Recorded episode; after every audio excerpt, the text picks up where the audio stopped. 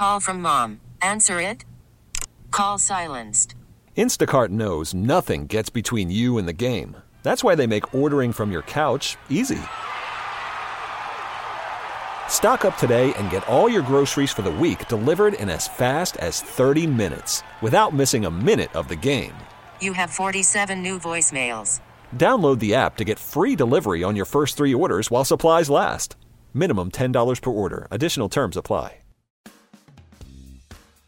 You know, we keep hearing more and more about these mysterious cases of hepatitis in kids. The World Health Organization investigating hundreds of cases that have been happening, not just here in the U.S., just all over the world. So what exactly is going on?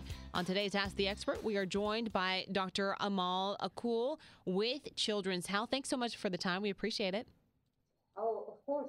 Actually, thank you so much for allowing me to talk about this problem because I know there is a lot of fear and lots of patients have been asking me about it. So thank you. Absolutely. I mean, where did this start, or when did we start to notice that this was becoming an issue?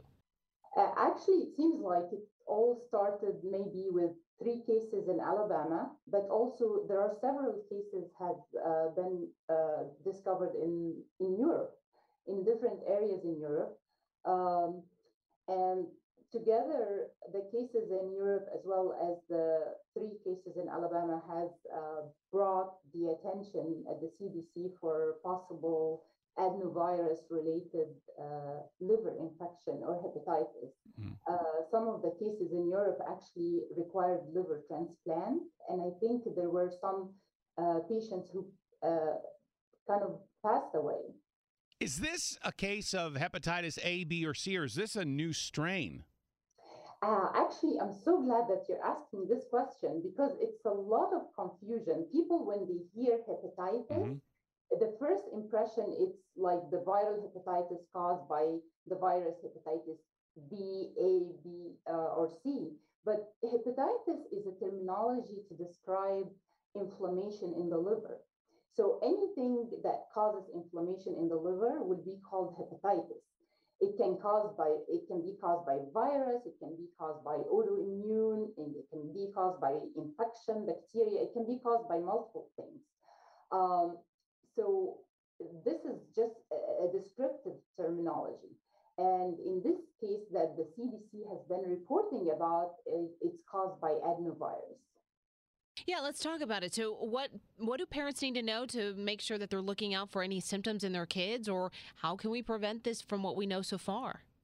Adenovirus is typically a respiratory virus, but sometimes can be associated with GI symptoms like diarrhea or nausea or vomiting. But the new thing about it, that some strains of this adenovirus can be associated with this liver inflammation. So I would say if the patient is feeling tired more than usual, if they started noticing yellowish discoloration of the eyes or the skin, if the stools are pale in color, I think all of these should prompt the family to seek medical attention, either with the PCP, the ER, whatever they have access to. Now, this whole thing has been highlighted by the fact that it's happening in children at this time. Is this also a risk factor in adults as well? Not that it has been reported, and actually the reported cases have been in children less than 10 years of age. So we're talking about mostly young children. And have we seen any cases specifically here in North Texas?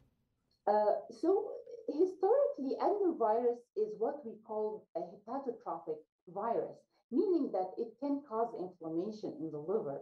So it's not a new thing. Like we have seen cases always where there's adenovirus and elevated liver enzymes. I think, and we have been periodically seeing that. I think the new thing is this adenovirus causing significant hepatitis, progressing into liver failure requiring liver transplant. And I want to say we have not been seeing more than the usual. We are seeing the same cases as usual, but this will require us to do a close kind of going back to all the cases and have a closer look. And this is what the CDC is actually asking from all of us. They're asking to report any cases that we had, so they can have this close-up look to kind of decide if this is an issue or it's not. In the last 15 seconds that we have, from initial diagnosis to the possibility of a liver transplant, how quickly can this happen? This can happen fairly quickly. So acute liver failure can happen within very few days. And this is where the scare is from. And these patients are usually listed for transplant as a status 1A, which is usually the highest, implying, or it's basically reflective of how sick these patients are. Wow. Well, Dr. Amal Aqul, thank you so much for your time. We appreciate it. She's with Children's Health. And Ask the Expert is a podcast now. You can download it on the Odyssey app. That's Audacy, or wherever you get your podcasts. Hey, Rob Bradford here. I have set out on a mission with my good friends at FanDuel to prove what I have known for some time: baseball isn't boring.